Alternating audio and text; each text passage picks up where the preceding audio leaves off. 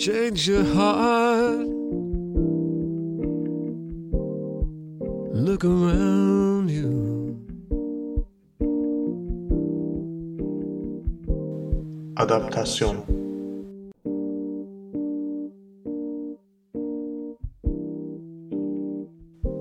Merhaba Onur. Merhabalar Mahir. 15 Ocak 2012. Soğuk bir Boston sabahına uyandım sen. Evet. Hava güneşli olmasına rağmen artık sanırım kış. Geciken kış yavaştan geliyor.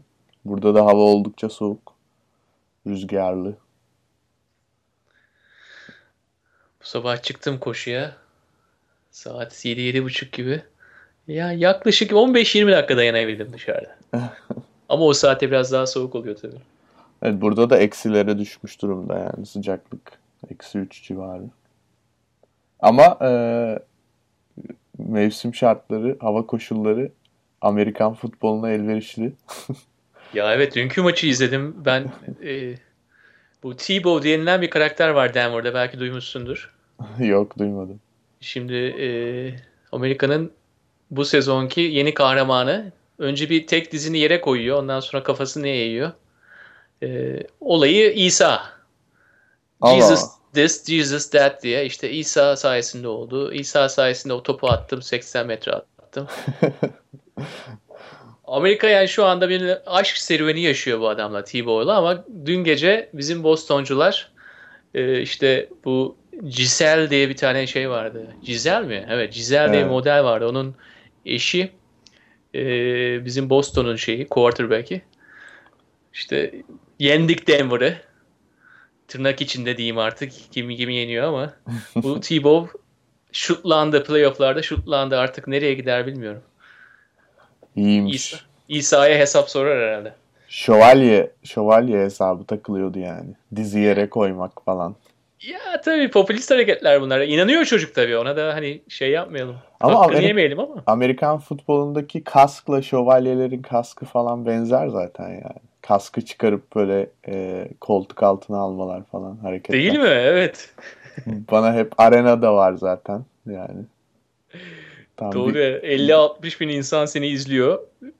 Gladyatörler gibi savaşıyorsun. Evet. Bu adamların pazartesileri çok ilginç oluyordur sanırım profesyonel futbolcular. Herhalde bütün gün ağrı içerisinde geçiyordur. Bilmiyorum olabilir. Oldukça Ama zor bir meslek. Normal Amerikalıların da pazartesi günü bütün pazartesi futbol konuşarak geçiyor benim anladığım kadarıyla. Tabii. ee, istersen bu hafta neler oldu ee, kısmına geçelim kısaca. Tabii aslında, geçelim? Hayır. Aslında e, benim gözüme bir haber takıldı. Şimdi geçen hafta sanat ve bilim, sanatçı ve bilim adamı yaklaşmasından bahsetmiştik. Bu hafta da bu konu üzerinden devam edip başka yerlere açılmayı planlıyoruz sanırım. Çünkü e, sosyal ağlarda bir takım güzel yorumlar aldık. İnsanlar bu konunun ilginç olduğunu düşünüyorlar. Ben de bu hafta haberlere göz gezdirirken Yunanistan'da Picasso ve Mondrian resimleri çalınmış. Bu böyle bir haber kalıbı var biliyorsun yani. Ee, yani aşağı yukarı ayda bir, iki ayda bir falan. İşte bilmem ne müzesinden resim çalındı. Evet. Çalması kolay. Hayır çalması da zor olması gerekiyor aslında ama bir şekilde hep de çalınıyor yani. Bir hırsızlar, bu iş konusunda uzmanlaşmış hırsızlar var. Bu konuda bir sürü film de vardır hatta. Biliyorsun. Tabii tabii. Yani Top Kapı filmini seyrettim bilmiyorum. Renkleri falan çok güzeldir. Ee, Peter Ustinow'un e, hele güzel bir güreş sahnesi de var. Yağlı güreş sahnesi. Kısaca şöyle 1900 e, sanıyorum 60'ların başında çekilmiş bir film. E, işte Topkapı'dan Kaşıkçı Elması'nın çalınması. Ben yalnız hani al, çalması kolay dediğim zaman şunu demeye çalıştım. Yani çalması da zordur eminim de işin erbabına sormak lazım. Satması çok zor olsa gerek. Evet. Zaten biliyorsun e, başka ilginç bir haber. E, Belçika'dakiler e, Belçika'da da bir hırsızlık olmuştu. Magritte'in resmi çalınmıştı iki sene önce. Kimin pardon? Rene Magritte. E, sürrealist ressamlardan meşhur. Tanımıyorum onu. Magritte çok önemli. E, hatta e, Viyana'da, Albertina'da bilmiyorum bizi Avusturya'dan dinleyen var mı ama orada şu an bir full koleksiyon sergisi var. E, fırsatı olan olursa gidebilir. Hırsızlar dinliyormuş bir de oraya uğrayacaklarmış. Hırsızlara buradan haber veriyorum. Albertina'nın güvenliği de bayağı zayıftır. e, Belçika'da çalınmıştı iki sene önce. E, geri geri verdiler resmi. Satamamışlar. Satamadık getirdik. Okutamadık geri getirmek zorunda kaldık diye. Nasıl geri verdiklerini de çok anlamadım ama e, bir şekilde e, 96 bin dolara geri alabilmişler resmi. Oysa ki değeri 5.6 milyon dolar resmi. Fakat satamamışlar kimseye. Ya kolay değil çünkü sonuçta bir yani resim dediğin olay özellikle hani pahalı resimlerde bir gösteriş tüketimi. Evet. Eğer sen bunu e, kara şey e, yeraltı dünyasına alıyorsan nasıl gösterişini yapacaksın? Hı hı. Değil mi? Yani onun için bir ikilem söz konusu orada. Kime satacaksın? Sokakta satamazsın herhalde. Evet, Aracıları bilmiyorum. bulman lazım. Bir aralar bizim ülkemizde de biliyorsun hani şimdi bu sanat eseri ve tarihi eser daha doğrusu eser ortak paydasını alırsak eser ticareti ve kaçakçılığı üzerine bir sürü durum vardı. Ee, tarihi eserler üzerine özellikle. Değil mi? Ayşegül Nadir falan vardı hatta. Meşhur. E, Evet, evet onunla ilgili bir olay olmuştu. E, yani sonuçta Bunlar Es- mesela nasıl satıyor olabilirler Onur? Şimdi hani konumuz çok e, e, insider tips vermek istemeyiz hırsızlara ama hani ya şöyle düşün. Şimdi mesela normal piyasada da hani herhangi bir sanat, sanat eseri satıldığı zaman iki kanal var. Biri açık arttırmalar, hı hı, değil mi? Ama diğer tarafta hani legal olduğu halde hususi görüşmeler, hususi görüşmeleri ayarlayan komisyoncular. Yani ikisi esasla paralel devam ediyor. Şimdi burada tabii açık artırma mümkün değil. İllegal bir e, hareketten bahsediyoruz.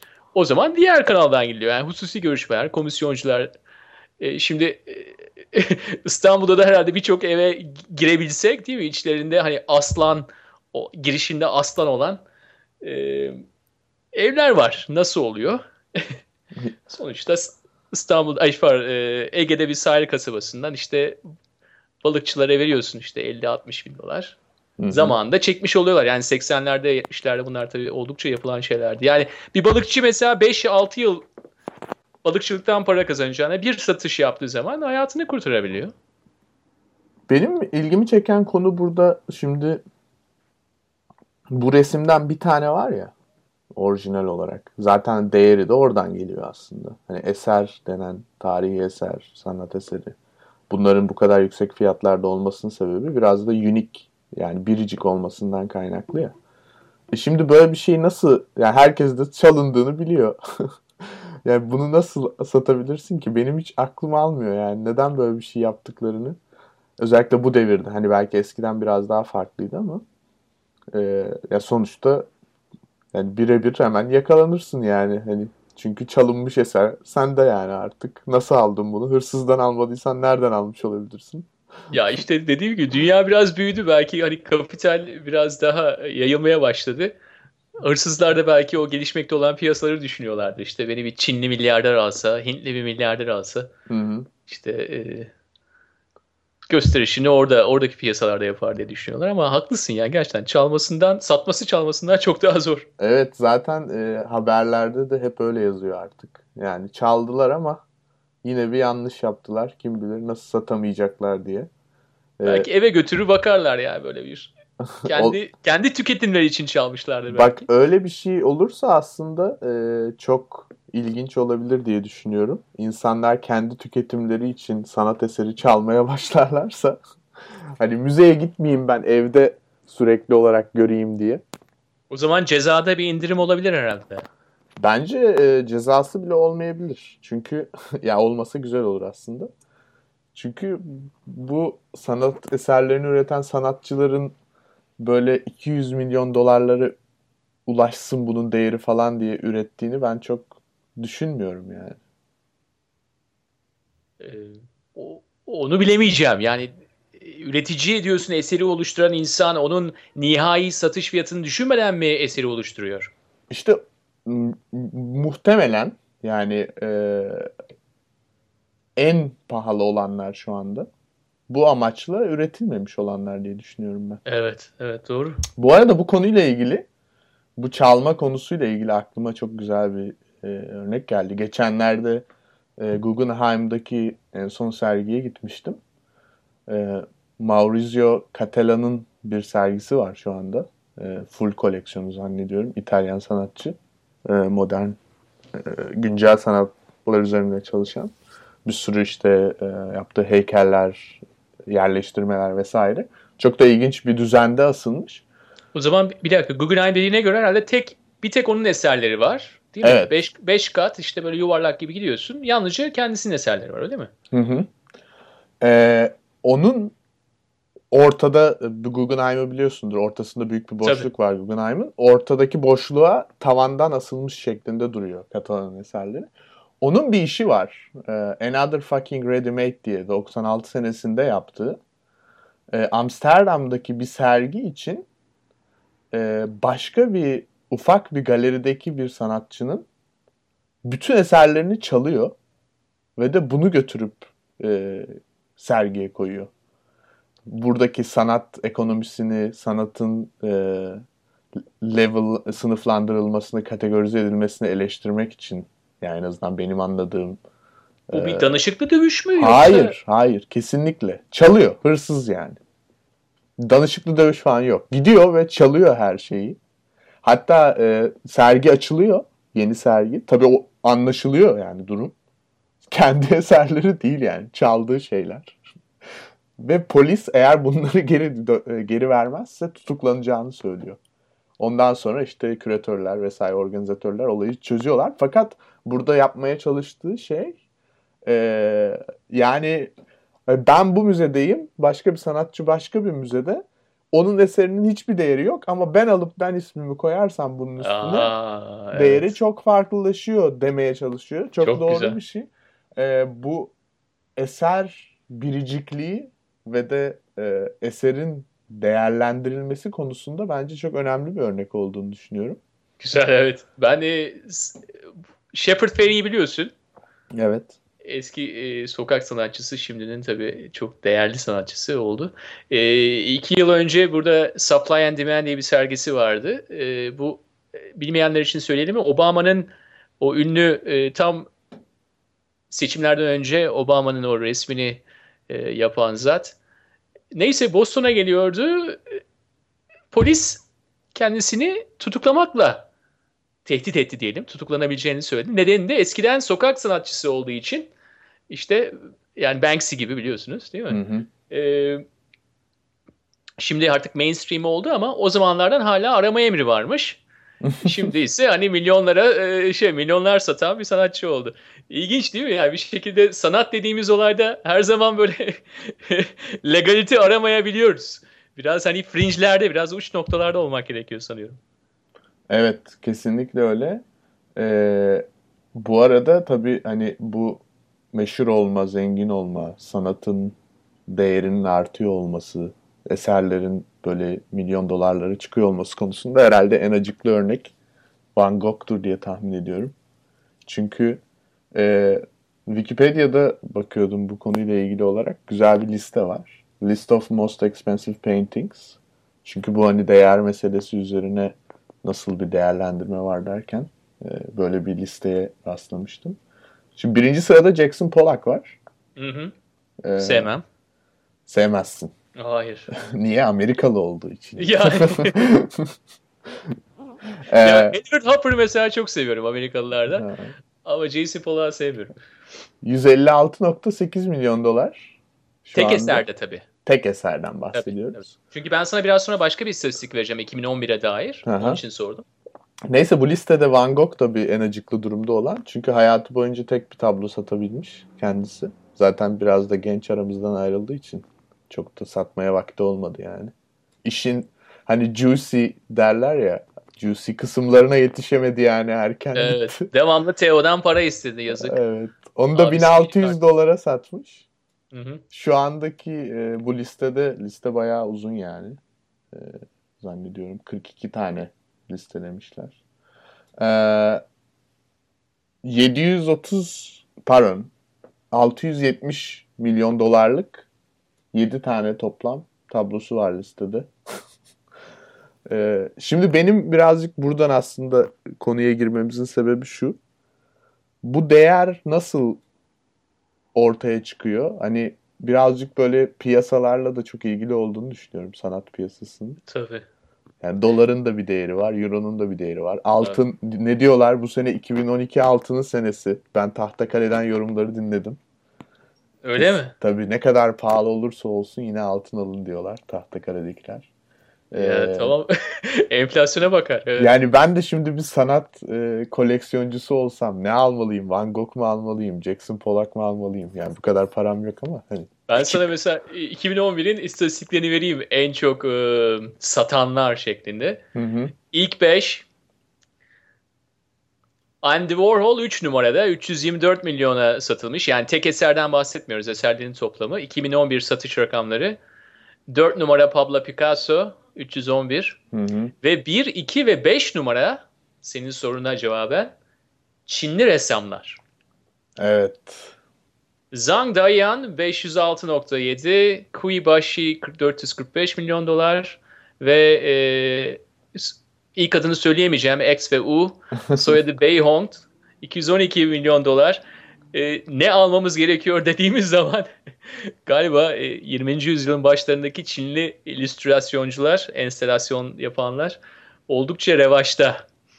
E, değer yaratılıyor Mahir. Yani bu değerin yaratılması e, bildiğin gibi tabii sanat e, e, oldukça kurgusal yani vesve ne derler ona? Vesvese. Vesveseli bir piyasa. Hı hı. Evet, vesveseli bir piyasa. Yani e, ve kolay kolay da hani pistonu olarak e, borç almak, kredi almak da kolay değil. Yani para alıp satmak gibi değil biraz önce verdiğin örnekteki gibi.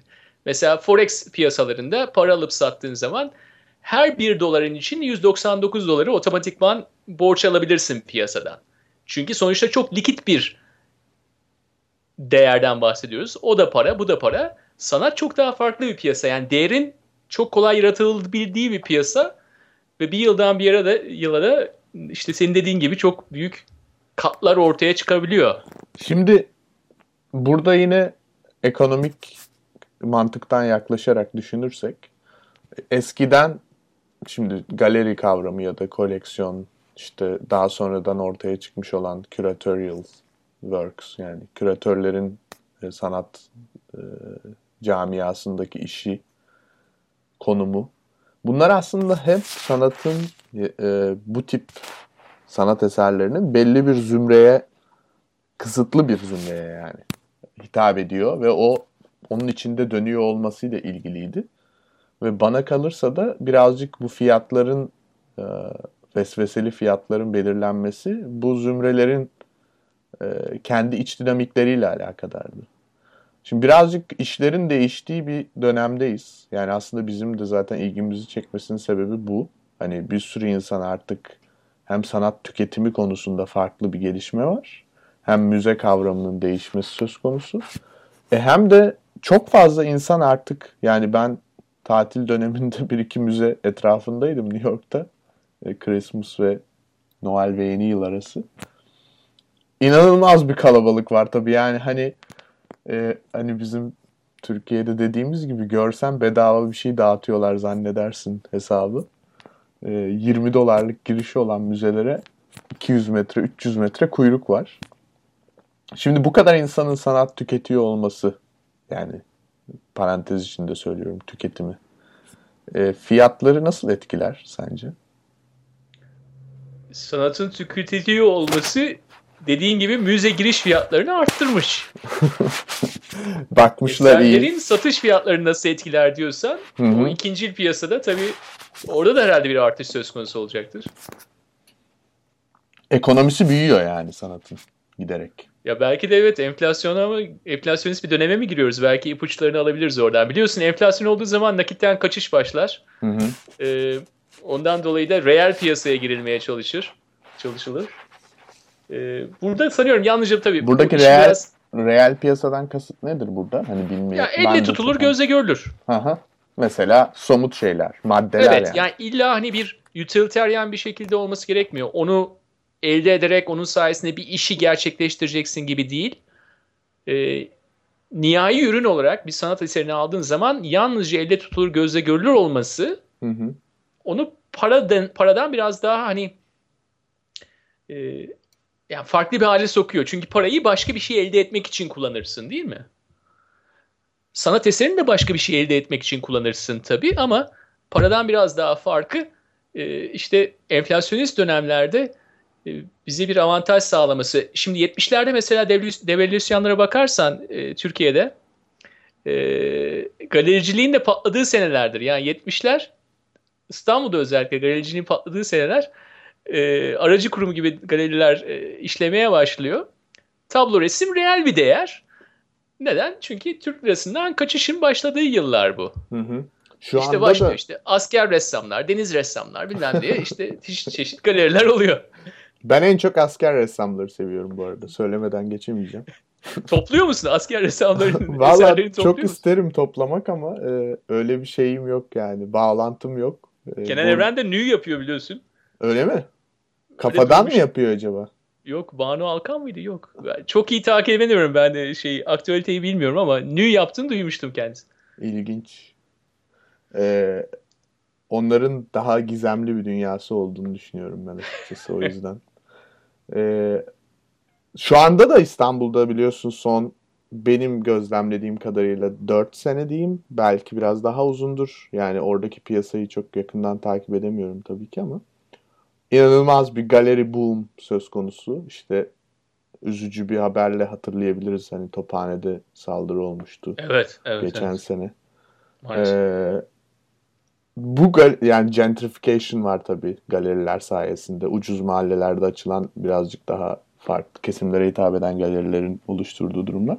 Bu galeri boom, İstanbul'daki galeri patlaması e, da benzer bir dönemin Türkiye'de olduğuna mı işaret yoksa çok fazla para girişi olduğu için mi dışarı? Evet. E, Kesinlikle de- haklısın. Çok fazla fazla para girişi olmasından dolayı yani e, enflasyona illa bir haberci olarak bakmıyorum ona. Daha çok alışveriş merkezlerinde nasıl şu anda hani park yeri bulmak imkansız.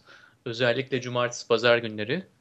Değil mi? Bunun başka bir e, iz düşümü bu da. E, Hı hı. kazanılan para ekonominin iyi durumda olması, en azından belli zümreler açısından iyi durumda olması, bu paranın harcanma yetisine sahip olma, olmasından dolayı o güdüyü ortaya çıkartıyor. Ne yapacaksın? Ya üstüne başına bir şeyler alacaksın ya da işte sanata yatırım yapmaya başlayacaksın. Yani ya üstüne koyacaksın ya da duvarına koyacaksın. İlginç bir iş. Ama Mahir'cim küçük bir şey söyleyeceğim ondan sonra sözü sana bırakacağım. Tabii. Üstüne aldığını satman zor. Yani onun ikincil piyasası, üçüncül piyasası zor. Yani değeri çok düşüyor tabii. Fakat sanatta bir şeyi tükettiğin zaman aynı zamanda yatırımın da başlangıcı oluyor değil mi? Yani tüketme ve yatırım yan yana sanat alımında. Belki Türkiye'de öyle bir sanat yatırımına dair bir e, yeni bir döneme giriyoruzdur. Şimdi bence bunun yani ben tam olarak bu ar- artificial demeyeyim de vesvese güzel bir kelimeydi. Vesveseden devam edelim. Ee, vesveseli ekonomilerin nasıl döndüğü konusunda çok net bir fikre sahip değilim. Fakat e, şöyle bir şey düşünüyorum. Yani bu sanatın sanata olan ihtiyacımız hayatta nedir yani? Birazcık bunu düşünmek gerekiyor sanırım. Yani tabii ki duvarına alıp asan çok zengin bir ailenin ferdi aslında ne kadar zengin olduğunu göstermek için onu duvarına asmış oluyor. Fakat normal e, halktan olan insanların yani böyle bir e, ekstra lüks sanat tüketimi içerisinde piyasasında bulunmayan insanların neden bunlara ihtiyaç duyduklarını birazcık düşünerek belki de e, geleceği sanat tüketimini nasıl şekilleneceğini düşünebiliriz diye varsayıyorum. Ee, sanırım birazcık böyle bir ilham arayışından kaynaklanıyor diye düşünüyorum ben. Yani insanlar aynı şeye bakıp yani fonksiyonel olan şeylerde hayatta mesela bir bilgisayar, bir laptop, bir mouse çok fonksiyonel bir şey. Yani mouse'tan tabii ki ilham alan mühendisler olabilir ama birçoğumuz için e, belli bir aksiyon yaratıp belli bir sonuca ulaşmak için kullandığımız bir araç. Fakat bir resme baktığımızda Van Gogh'ta ya da Picasso'da ya da sen sevmesen dahi Polak'ta herkes farklı bir şeyler buluyor. E, bu bulduğu farklı şeyleri de e, kendi hayatına bir e, input olarak, bir girdi olarak alıp kendi yaptığı şeyleri daha farklı şekillendirdiği için zannediyorum sanata ilgileri var. E, burada da böyle bir benim için mesela en önemli gelişmekte olan kavram şu anda sanat dünyasında partis, participatory yani katılımcı nasıl daha farklı şeyler oluyor olabilir. Yani duvarda bir şey var. Ben ona bakıyorum. Bu bir pasif bir iletişim şekli.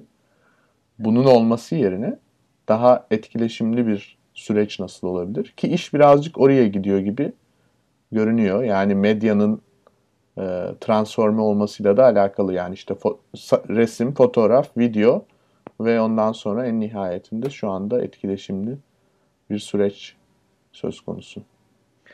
Şimdi dediklerine bir devam niteliğinde şöyle e, açacağım. Ben e, 20. yüzyılın başlarında bir değerli bir iktisatçı var adı Vevlen. Hı hı. E, The Theory of Leisure Class diye bir eseri var. E, aylak sınıfın teorisi gibi. E, bana şey aylak adam romanını hatırlattı. Hatırlattı. Çok sevdiğim bir romandır. Bu arada neyse e, şimdi İlk başta Mahir ilk dediğinden başlayayım. Yani evet spekülatif bu taraf var. Yani koleksiyonculukla spekülatif taraf arasında bir geçişkenlik, bir dönüşüm de söz konusu. İşte nedir? Buna en verilen örnekler lale tohumları manisi vardır değil mi? İşte Hollanda'daki bir lale tohumunun işte en güzel kanaldaki evden bir tane tohumun en güzel kanaldaki evden daha pahalı olma durumu. Yani hı hı. bir tür bir e, insanın zihinsel e, işleyişinde bir sanki bir sigortaların atması gibi. Hı hı. Birden e, bir değeri yükseltiyoruz. Fakat senin dediğine cevaben ben şundan bahsedeceğim. Bence sınıfsal bir e, çatışma değil miyim de sınıfsallık da burada çok önemli rol e, rolü var. Neden? Şimdi Türkiye gibi ülkelerde orta sınıfın biraz daha genişlediğini görüyoruz. Ama orta sınıfta kendi içerisinde birbirinden Ayrışmaya... farklılaşmaya çalışıyor. Hı hı.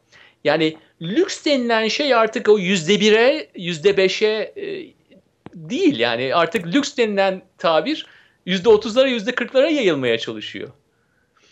Onun için yani olayın sınıfsal tarafına da bakmamız lazım.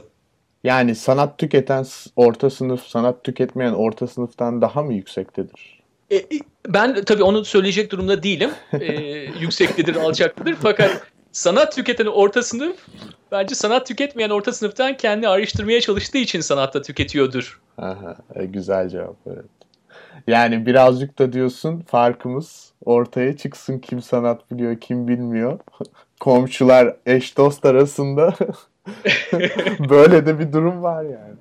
Yani hiçbir şey e, ilelebet devam etmiyor. Yani ben şunu söylerim hep ilelebet sözüyle kendi zehirleyen toplumlar zamanın akışındaki tanecik yapılarını idrak edemeyen bireylerden oluşur. Ee, onun için hani ilelebet şu devam edecektir, ilelebet bu devam edecektir şeklinde. Ee, mikro ve makro seviyede çeşitli şekilde adaptasyonlar yaşanıyor Mahir. Evet. Şimdi bu adaptasyon kavramına yine geri dönmüşken biz e, birazcık da yine konumuzla ilgili olarak bu benim bahsettiğim katılımcı, etkileşimli çalışmalar konusuyla ilgili olarak. E, biliyorsun MoMA'da 2008'de bir sergi oldu. Museum of Modern Art New York'ta. Ki herhalde muhtemelen dünyada en çok ziyaretçi alan modern sanatlar ser- şey e, müzesi olabilir diye düşünüyorum.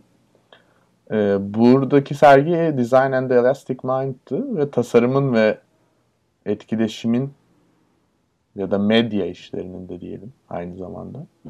ilk defa bir bu kadar büyük kapsamlı olarak bir modern sanatlar müzesinde sergilendiği bir yerde e, adaptasyon kavramından bahsediliyor serginin e, küratöryel metninde. Bu da bizim ilgimizi çekti seninle birlikte tabii ki. Çünkü aslında bizim de tam olarak bahsetmeye çalıştığımız şey e, tasarımcıların, e, teknoloji ve bilim dünyasında bulunan insanların ve hatta sosyal bilimlerdeki insanların bu sanat dünyasına ve müzelere ve bu sanat sanat tüketimi, sanatçı ve de e, kamu üçlüsünde nasıl bir etkileri olacak? Bu adaptasyon süreci nasıl olacak? Hatta onlar adaptasyon kelimesinin yeterli olmadığını düşünüp elasticity, e, elastiklik, Türkçesi, elastiğin bir Türkçesi yok herhalde. Esneklik. Esneklik, evet bravo. e, esneklik kavramı üzerine gidilmesi gerektiğinden bahsediyorlar. E, ben bunu bayağı doğru bir yaklaşım olarak buluyorum. Çünkü e, gerçekten hakikaten böyle bir esnek olmak gerekiyor sanırım. Artık o eski sınırları yok gibi geliyor bana. Hem sanat üreten, tüketen insanın sınırları yok. Yani Guggenheim'da 2010 senesinde e, bir tane proje yapmıştı hatırladığım kadarıyla YouTube Play diye. Biennial of Creative Video. Yani birçok farklı şeyler yapıldı ama Guggenheim gibi bir organizasyonun bunu yapmış olması birazcık anlam kazandırmış oluyor bence duruma. Çünkü Guggenheim işte çok yüksek sanat diyebileceğimiz high art klasmanındaki işleri sergileyen vesaire bir müze. Fakat YouTube'dan video submission'ları, video e, enter'leri alıp insanların yaptığı kreatif videoları bunları değerlendirip bunlardan bir bienal oluşturmuştu. Bir sergi create etmişti. Yani bu tip bir elastisiteden bahsediyoruz. Yani esneklikten. E, birincisi bence müze artık kendini öyle bir e, işte aydınlanma çağından sonraki gibi burası bir kurumdur, burası sınırları belli bir yerdir, buraya giren çıkan farklı bir e, klasmanın insanıdır falan filan gibi böyle bir şey diyorlar ya özelleştirilmiş kamusal alan. Güzel. Özelleştirilmiş kamusal alan. Özelleştirilmiş kamusal alan olmayı bırakıp tamamen bir kamusal alan olmaya dönmesi gerekiyor. Böyle bir esnekliğe. Yani benim geçen e, programda Monşer Edebiyatı dediğim şey. Aynen öyle. Ee, yani kamusal bir alan müze. Ama neredeyse e, sadece hani hatta kartları falan da vardır yani. Çok e, ben bunu ironik bulurum bazen. Yani bu bir spor kulübü değil ki yani kombine kart alınıyor müzeye falan gidiliyor böyle. Komik geliyor yani bana biraz düşündüğümde. Benim hiçbir müze kartım olmadı zannediyorum yani. Hep daha Yani iyi bir taraftar kartın oldu mu? taraftar kartım da olmadı. Sempatilerim olmuş olabilir zaman zaman belli kulüplere ama. E, ya demek istediğim şey aslında böyle bu e, özelleştirilmiş kamusal alan kavramının birazcık ortadan kalkacağı bir ya da kalkması gereken bir duruma gidiyor iş. E, buna direnenler muhtemelen kaybedecek olanlar. E, ama görüyoruz ki zaten birçok büyük kurum, kuruluş yani MoMA, Guggenheim ya da işte Tate, ne bileyim Science Museum falan da var Londra'da. Bunlar böyle bu işi zaten birazcık daha farklı e, bir hale döneceğini anlayıp ona göre hareket etmeye başlıyorlar. Yani buradan da birazcık şimdi konuyu hani tüketim ve müzenin endüstrisinin üzerine yoğunlaştırdık. E, sanatın endüstrisi üzerine. Geleceği nasıl evriliyor olabilir gibi bir yere getirmek istiyorum. Onu sormak Evet. istiyorum. Evet. Şimdi biraz önce dediklerinden e, bende şu izlenimler oluştu. Bir, tablo dediğimiz zaman mesela işte tek üretici var. Bunlar zamanla sanat borsasında dolaşıma giriyor. Hı hı. Değil mi? Ve bu eserler yalnızca eserin kendisi değil, o kişinin kendisiyle satılmaya başlanıyor. Yani sen yalnızca o eseri almıyorsun, o kişiyi satın alıyorsun. Şimdi katılımcı sanatta oradaki dönüşüm bence borsa için, sanat borsası için de çok e, bir e, challenge olacak. Yani kolay kolay e, aşılası, aşılması kolay bir şey değil bu. Nedenini söyleyeyim. katılımcı sanat başladığı zaman özellikle teknoloji sayesinde kişilik oluşumları farklı bir düzlemde oluyor. Yani bir şekilde bir dönemde yaşayan tek insandan bahsetmiyorsun. Dünyanın çeşitli yerlerinde yaşayan değişik birikimleri olan sahip olan insanların bir eserde buluşmasından bahsediyorsun. Buradan bunu bir satılacak ürüne getirmek kolay değil. Hı hı. Onun için dünya bir, geçiş dönemindeyse eğer sanat borsasında tek sahipli, tek e, üreticiden çok üreticili e, eserlerin nasıl değer yaratılabileceğine dair bir boşluk söz konusu. Bence onun için 500-600 milyon dolarlık rakamlardan bahsedildiği zaman katılımcı bir eserin bu kadar fiyat e, yaratması şu andaki konjektürde mümkün değil. Evet. E, şimdi ben şöyle bir şey de düşünüyorum. Burada başka bir sorun daha var. Şimdi senin dediğin gibi reel ekonomiye yöneliyor dedin ya enflasyon zamanında yatırımcılar. Şimdi Evet. genelde bu tip katılımcı eserlerin ya da internet üzerinden üretilmiş olan sanat projelerinin bir de bir e, devamlılık sorunu var. Evet, evet. yani bu zaten medya sanatları konusunda tartışılan en önemli konulardan biridir. Şimdi konuda şudur. Ben bir iş ürettim 1995 senesinde. Bu işi belli bir bilgisayar ve belli bir yazılımla ve belli bir işte microprocessor neyse o günün teknolojisiyle ürettim. Ve o işin o anı tanımlayan bir tecrübe değeri vardır. Fakat bunu bu iş çok meşhur olur. Ondan sonra çeşitli yerlerde sergilenir vesaire falan filan. Sene olur 2010, 15 sene geçmiştir. Bu işin belli bir kısmı bozulur. Çünkü bu bir bilgisayar yazılımıdır ya da işte belli bir teknolojik hacking'dir yani e, modifikasyondur.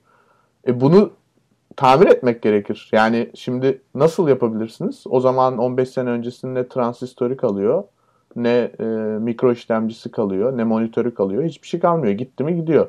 Yani resimler için mesela ne bileyim özel işte e, nemsiz odalar vardır. Bunun resimlerin nasıl taşınacağı çok bellidir falan filan.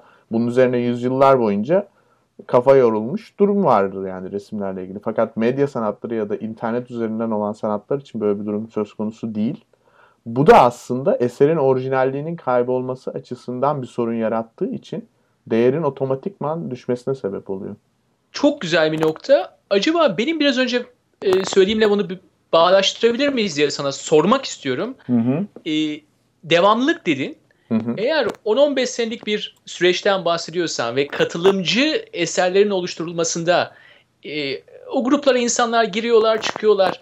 Sence yani bir kişiliğin oluşması için bu optimal bir ortam olmayabilir mi? Yani tek kişi eser üzerine eser yapıyorsa 10-15 sene, 20 senede biz onu tanıyabileceğiz. O insanın bize ne vermek istediğini anlayabileceğiz. Ama katılımcı eserlerde turnover'ın çok yüksek olmasından dolayı yani bir yedek kulübesine insanlar giriyor, asıl oyuncular çıkıyor, transfer oluyorlar.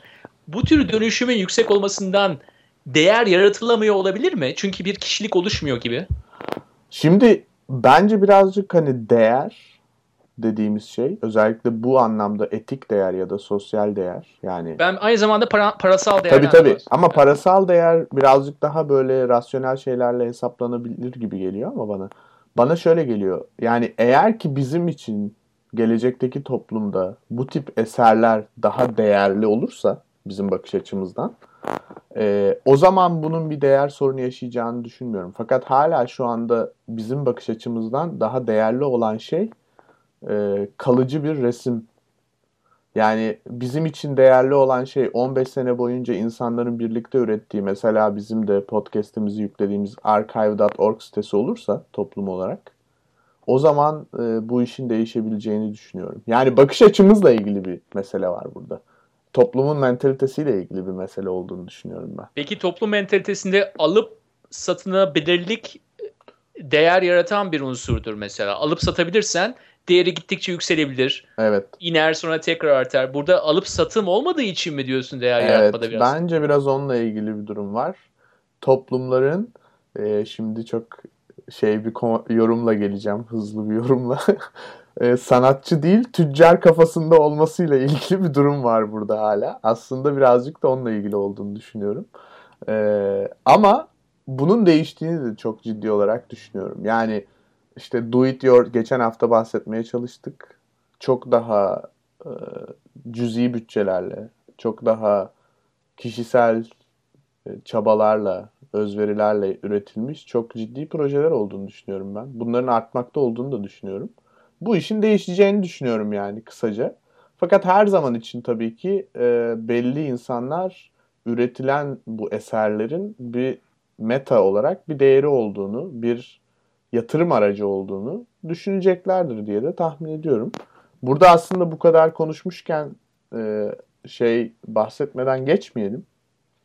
E, Burak Arıkan'ın değerli medya sanatçısı arkadaşımız Burak Arıkan'ın önceden yaptığı e, yaklaşık olarak zannediyorum 2007 senesi miydi 6 senesi miydi e, Meta Markets diye bir işi vardır. Bilmeyenler de belki 2007'ymiş. E, Meta Markets işi aslında online stock market e, projesi. Fakat tamamıyla e, sosyal ağ profilleri için.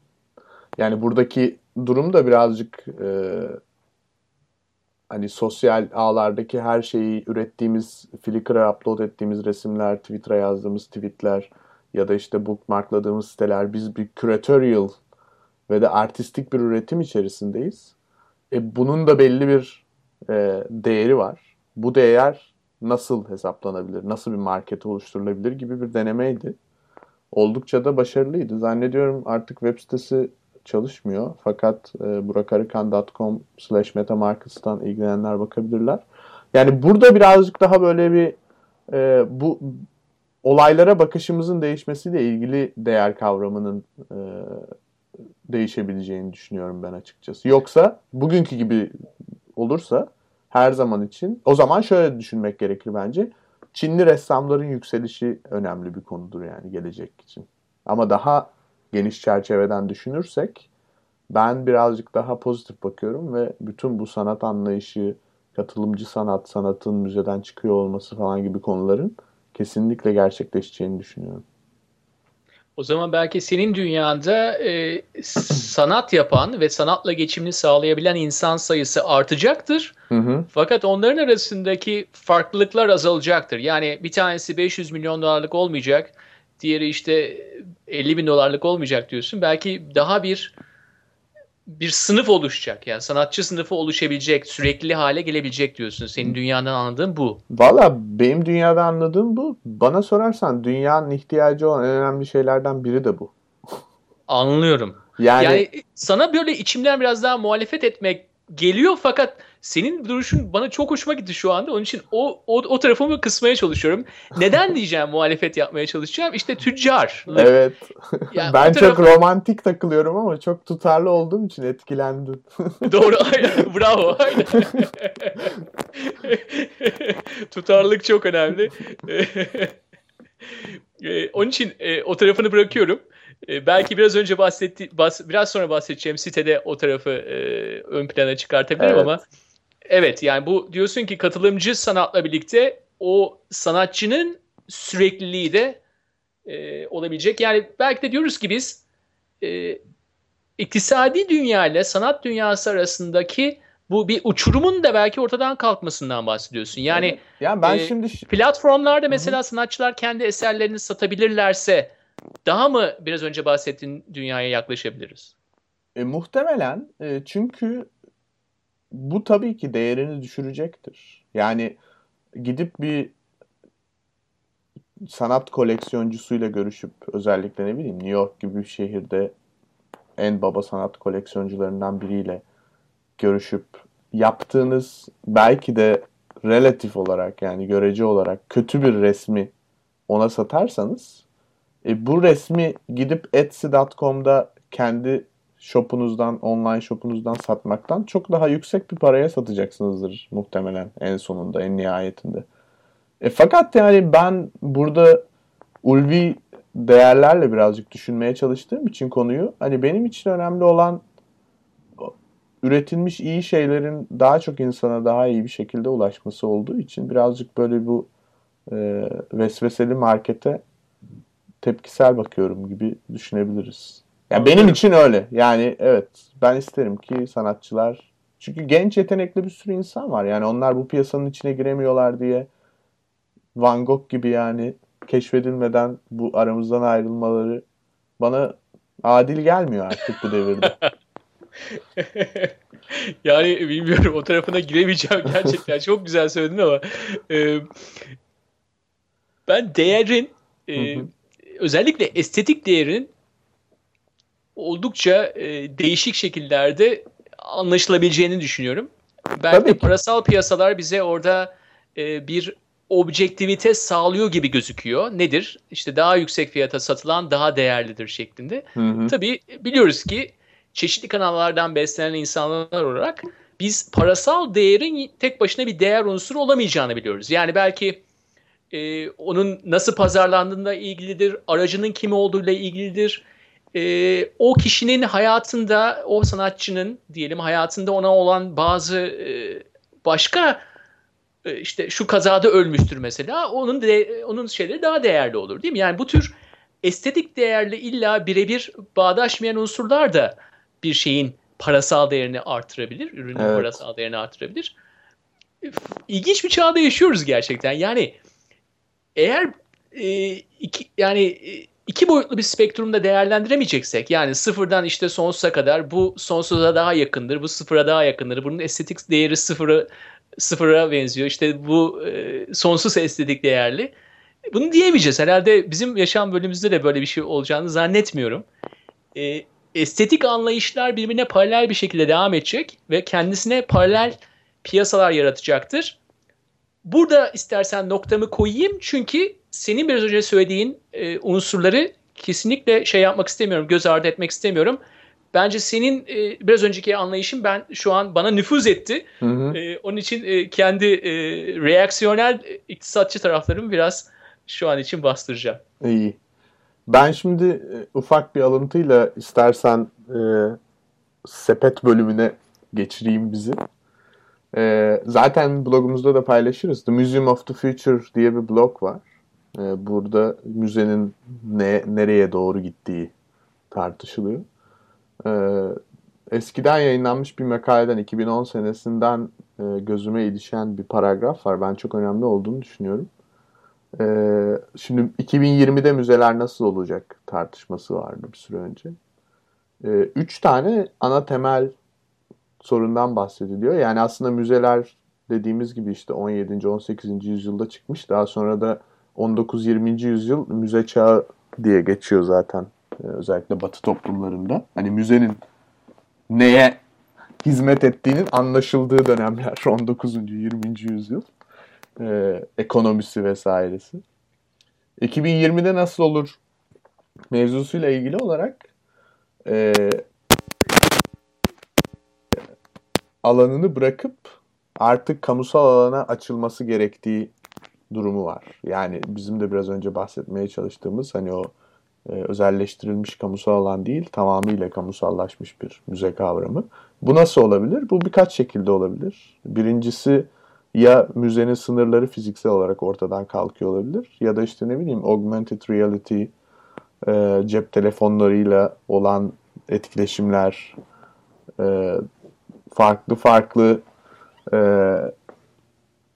aletlerin belki de şu anda etrafımızda bulunmayan aletlerin ortaya çıkmasıyla olan geliştirilebilecek konseptlerle müzenin daha çok insanlarla etkileşim halinde bulunması. Mesela NFC gibi değil mi? Near Field Evet. Technology gibi. Yani yakın alan teknolojisi veya Evet. işte Fresnel bölge teknolojisi diyebiliriz. Hı hı. Bunlarla olabilir. İkincisi tabii ki daha fazla katılımcı bir müze kavramı. Yani gidip ben e, duvardaki resmi e, izlemiyorum sadece. Başka bir şeyler de yapabiliyorum. Yani hem çok boyutlu bir tecrübe elde edebileceğim bir ortam. İşte bizim ne bileyim Ars Electronica ya da işte çeşitli bilim müzeleri dünyanın dört bir tarafında buna iyi örnekler diye düşünüyorum.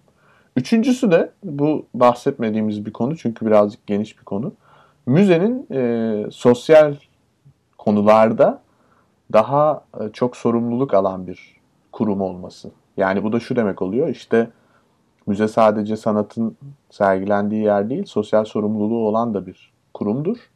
Müzenin etrafında olan mahallelerde bir sorun olabilir. Müzenin bulunduğu şehirde bir sorun olabilir. Müzenin olduğu ülkede bazı sorunlar olabilir. Müze buralarda sosyal sorumluluk üstlenip belli projelere imza atmalıdır. 2020'de olacak müzeler böyle müzeler olmalıdır diyor. Bana bu e, genel olarak hani geleceğe bakış açısından doğru üç perspektif gibi geliyor.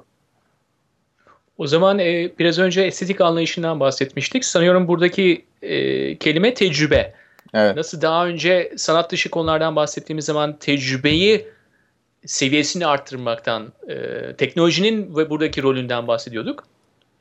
Şimdi de hani belli bir iki boyutlu bir skalada e, estetik anlayışının yüksekliği azlığı değil de ama tecrübenin kişi, tecrübe eden kişi için ne anlama geldiği, hangi güdülerle o tecrübeyi edinmeye çalıştığı ve sonunda da ne elde ettiği, işte buradaki sosyal sorumluluk da belki bizim hani Maslow'in skalada biraz daha e, şey olmamızla nedir? E, işte karnımız doyuyor, evimiz var. Belki o tür e, şeylere doğru daha devam etmemizle alakalıdır. Yani biraz daha insanın evrimiyle ve diğer insanların diğer insanların da nasıl yaşadığıyla çok ilgilenen ve onların sorunlarında kendi sorunları olduğu biraz daha multifunctional, biraz daha farklı bir insan şeklinden bahsediyoruz. Evet. E, tabii sen burada çok daha fazla e, kapsamlı konuşuyorsun ama ben bu e, izin verirsen romantik tarafını e, gerçekten de bana nüfuz ettiğini söyleyebilirim. E, İstersen sepetimize geçelim. tamam sepetimize geçelim. Sen biraz önce Art Etsy'den bahsetmişsin. Ben de sana Artscill'dan bahsetmek istiyorum. Artscill.com e, A-R-T-S-I-C-L-E e, blogumuzu da koyacağız. İlginç bir site. Nedenini söyleyeyim. Bir, hı hı. ilk siteye girişte size 7-8 tane sorular soruluyor. Fakat sorular kelimeyle değil resimle. Ne yapıyor size? Birincisinde 5 tane araba koyuyor. İkincisinde 5 tane ev koyuyor. İşte 5 tane mutfak koyuyor. Oturma odası koyuyor. 5 tane içki koyuyor.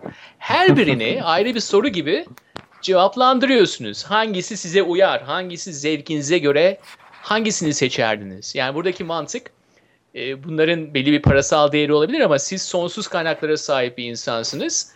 Zevk olarak bu beşinden hangisini seçersiniz? Şimdi giren insan 7-8 tane böyle soruyu cevapladıktan sonra artık o bir profil oluşturuyor ve Artscle'da aynı zamanda live chat'i de var. Yani istediğiniz zaman e, şeyde sohbet imkanıyla sorularınızı da sorabiliyorsunuz.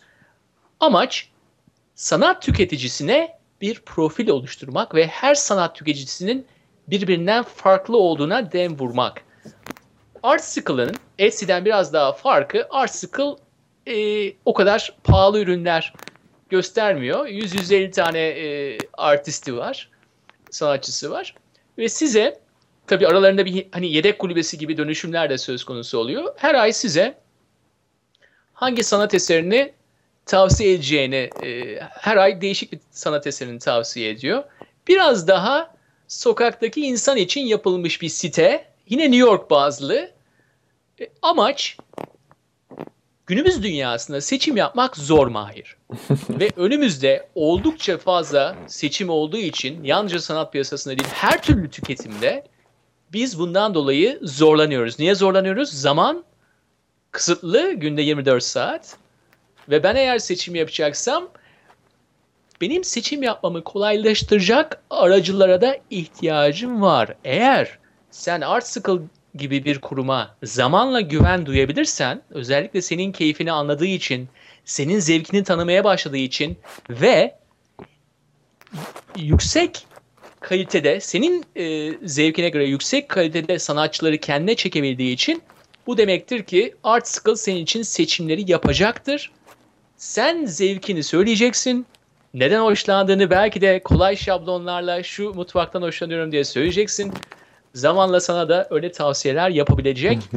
Eğer gelecekten bahsediyorsak e, bence bu tür sitelerin seçimi bizim için yapan sitelerinde e, önemi büyüktür.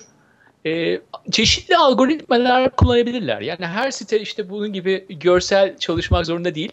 Belki biraz daha sofistike olabilirler.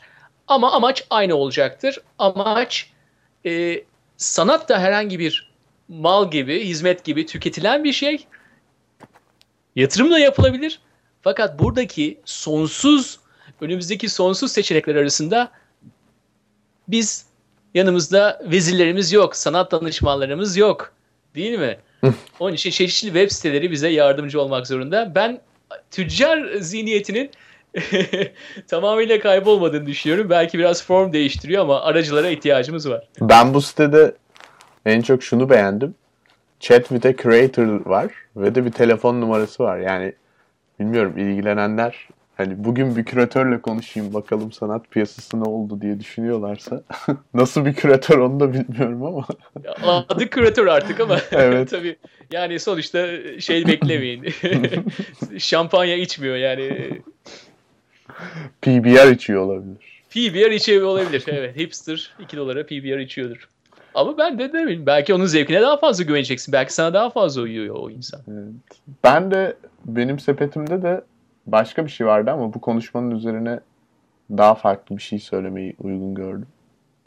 Ee, Viyana'dan iki tane arkadaşımın geliştirdiği bir proje var. Tweet Caption diye.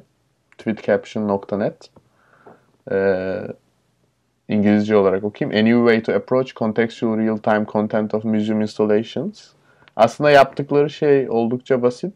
Ee, bir tane bildiğimiz klasik müzelerde gördüğümüz işlerin yanında bulunan e, kredi e, metinleri vardır. İşte bu iş şu senede yapıldı, içinde şunlar vardır, sanatçısı budur, kısa bir açıklaması vardır falan. Onun altına bir ufak bir ekran entegre ediyorlar ve de real time olarak Twitter'dan bu işle ilgili atılmış olan tweetleri display ediyorlar, görüntülüyorlar. E, bu mesela bence bir mantık olarak da bugün konuştuğumuz e, katılımcı ve de işte daha çok sosyal ağlardan beslenen kritik mekanizmasının sanat için çalışması olarak da güzel bir örnek olduğunu düşünüyorum. Ee, sanıyorum bir iki yerde denendi. Dublin'de olabilir. Bir de Avusturya'da zannediyorum.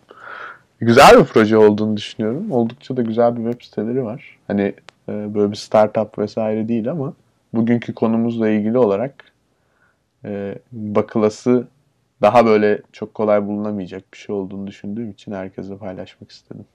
Peki Mahir ticari amaçlı mı değil mi? ticari yani tabii hiç onlar da hiç üzülmezler eminim. Biri dese ki böyle biz bu tweet, MoMA dese biz bu tweet caption'ı alacağız her yere kuracağız.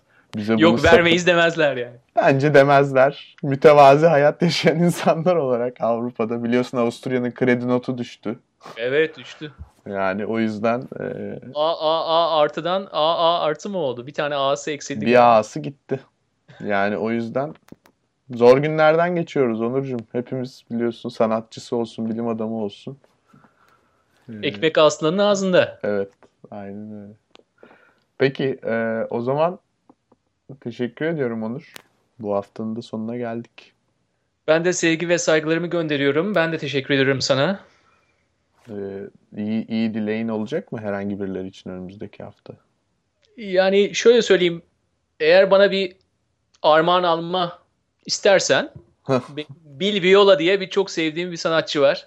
Ondan bir şeyler düşünebilirsin. Diyorsun. Yani gerçek eserlerini almana gerek yok. Özellik kopyalarını al bana. Hani blueprintlerini al. Hı hı. Öyle ben de biraz niş bir şey olayım, kolektör olayım. Ee, onun için özellik kopyaları bana yeter. Bana evet. yani olayın hani plan kısmını al belki şey şeye o kadar para harcamana gerek yok. Nihai esere para harcamana gerek yok. Çok ufak bir anekdotla kapatalım. Guggenheim'daki e, gezimin sonrasında kapının önünde biliyorsun Guggenheim'in içinde bulunan resimlerin post kartları yani evet, e, tabii. satılıyor. Fakat işin komik tarafı ben biraz inceledim bunları. E, Google Images'dan download edilmiş ve basılmış durumdalar. Nasıl anlayabildin? E, çünkü görebiliyorum yani dijital baskı olduğunu da görüyorum. İşte JPEG compression'lar vesaire falan hepsi görünüyor yani aslında. Bir frame'in içine oturtulmuş durumdalar. Bence bugünkü tartışmamıza dair bile yani bu, bunu düşünmek hani müzenin içindeki resimler ve dışında kapının önünde e, Google Images'dan bulunmuş JPEG'leri basıp satan Asyalı göçmenler ikilemini düşünmek bile e, geleceğe dair yardımcı olacak bir e, düşünme pratiği diye düşünüyorum. Evet gerçekten de artık e, yalnızca monşerlerle değil herkes biraz daha hani katılımcılık varsa galiba piyasada o tür katılımcılığı artık kucağımıza açmak zorundayız. Hı hı. Teşekkürler Onur. Haftaya görüşmek üzere. Haftaya görüşmek üzere Mahir.